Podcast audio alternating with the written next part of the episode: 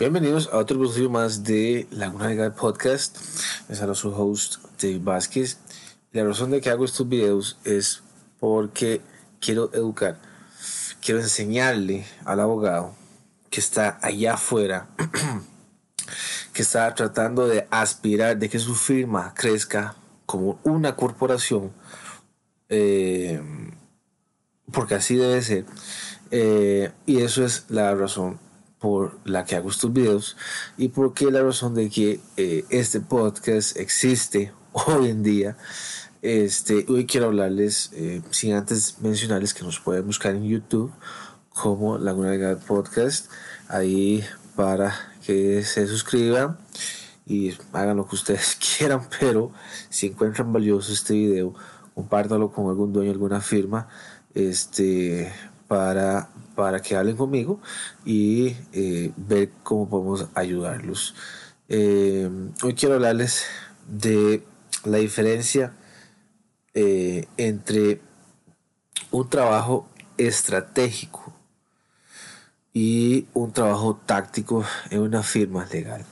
En un trabajo táctico son solo tareas administrativas dentro de una firma legal. Mandar correos, atender llamadas, ver clientes, son cosas tácticas. Dentro de una guerra, antes habían guerras que todas las guerras son tácticas en sí. Entonces hay un mapa táctico donde está todo de, debidamente estratégico, eh, perdón, todo debidamente bien hecho sobre cómo el ejército va a atacar sobre cierto otro ejército. O sea, es táctico, es un trabajo táctico. Hay tareas que hacer sobre cómo, en ese entonces, de cómo uh, derrocar al otro contrincante. Eh, esa ha sido la naturaleza humana desde hace tiempos inmemorables, solo que ahorita vivimos en tiempos modernos donde existe estas plataformas y la gente se ha olvidado de cómo antes el ser humano este, vivía. Parte de esas guerras eran muy, todas las guerras son tácticas todas las guerras son tácticas, pero mm, a veces poco estratégicas. Eso es lo que quiero hablarles hoy, de por qué todas las firmas legales son tácticas. Ninguna firma es estratégica. ¿Y eso por qué? Porque siempre hay un abogado director donde siempre está haciendo todo. Entonces, cuando hay un abogado director donde todo lo está haciendo, o hay un empresario director de una corporación o de un negocio pequeño donde todo lo está haciendo, entonces es un red flag ahí, es una bandera roja. Este es algo que debería prestarse atención y el preguntarse por qué es, por qué yo abogado todo lo estoy haciendo. Si tengo gente que me está ayudando a mí. Entiendo también donde hay firma legal donde es una firma unipersonal, donde solo es usted trabajando. Y eso lo entiendo muy bien. Eh, Toda firma empieza así, es una firma unilateral, es una práctica unipersonal, pero tiene que ser momentáneo. Esa práctica tiene que ser momentánea. No puede ser que dure 10 años usted trabajando toda su vida y eso es un trabajo, porque usted tiene que presentarse todos los días. Ese es un gran error que hacen, que cometen muchos abogados. Un abogado debería hacer, visionar que su práctica tiene que ser una corporación. Y les voy a traer un ejemplo del doctor y la enfermera. Cuando usted va al doctor, eh, usted, va específicamente porque usted requiere algo de ese doctor, algo de ese conocimiento de ese doctor para que lo vea usted. Cuando el doctor lo termina de revisar, adivine quién viene atrás, la enfermera. La enfermera lo va a ver usted y la enfermera le va a decir qué es lo que tiene que hacer. El doctor le va a prescribir lo que tenga que prescribirle pero es tarea de la, enfermera darle seguimiento a lo que usted va a hacer dentro de ese trabajo hospitalario administrativo. Es mentira que el, doctor siempre va a estar con usted, es la enfermera que siempre va a estar con usted. Y cuando hay un problema mayor, pues eh, el doctor entra en acción. Entonces, esto es lo que quería hablarles hoy, de que no todas las tasks no todas las tareas las tiene que hacer el abogado.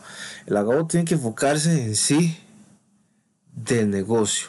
Que ¿Cómo hago yo para estar teniendo mi negocio y a la misma vez brindando un servicio al cliente, Ritz Carton, pongámoslo así, y em, teniendo un staff debidamente preparado, porque esa es, esa es una asignación que usted, tiene que, que usted tiene que estar delegando dentro de sus fines, dentro de su oficina, este, o dentro de su firma o dentro de su corporación. Usted tiene que estar delegándola.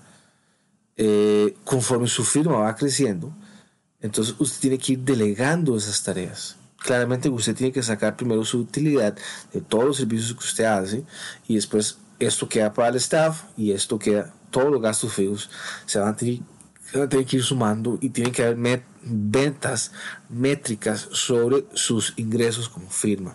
Ya se lo dije, tiene que haber una medición de su tiempo, tiene que haber métricas de venta, tiene que haber un, un staff debidamente capacitado, entrenarlo y que se, se adopten a la cultura de la firma. No es una firma de abogados, tiene que ser una firma, una corporación. pues el abogado es un arquitecto en sí de la firma. Entonces, el abogado no puede ser que esté haciendo el café. Porque si hay abogados que están haciendo el café y cuando hay gente que lo puede hacer, eso es perder el tiempo. Eso es un trabajo táctico, no es un trabajo estratégico. Imagínense si se va al internet, tenemos que llamar al abogado para que se vaya al internet. No, ¿verdad?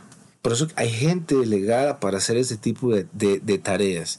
Y el abogado tiene que estar haciendo marketing de su, fe, de su firma, de su corporación, si es que puede y tiene que hacerlo todos los días, presentarse todos los días. Ese es, es un trabajo arduo, pero así es como usted va a ir creciendo su firma su negocio, su corporación, no solo abogados, como yo se lo dije, sino cualquier tipo de empresario. Es muy importante que sepan esas cosas. Este, y, y, eso, y eso es lo que quería hablarles hoy. Eh, es muy importante que lo tomen a cotación. Eh, y pues bueno, ah, sin antes decirles que este, si ustedes tienen problemas, pues pónganme un mensaje al DM y ahí podemos, podemos hablar y este, gracias por vernos y nos estamos hablando en la próxima. Chao.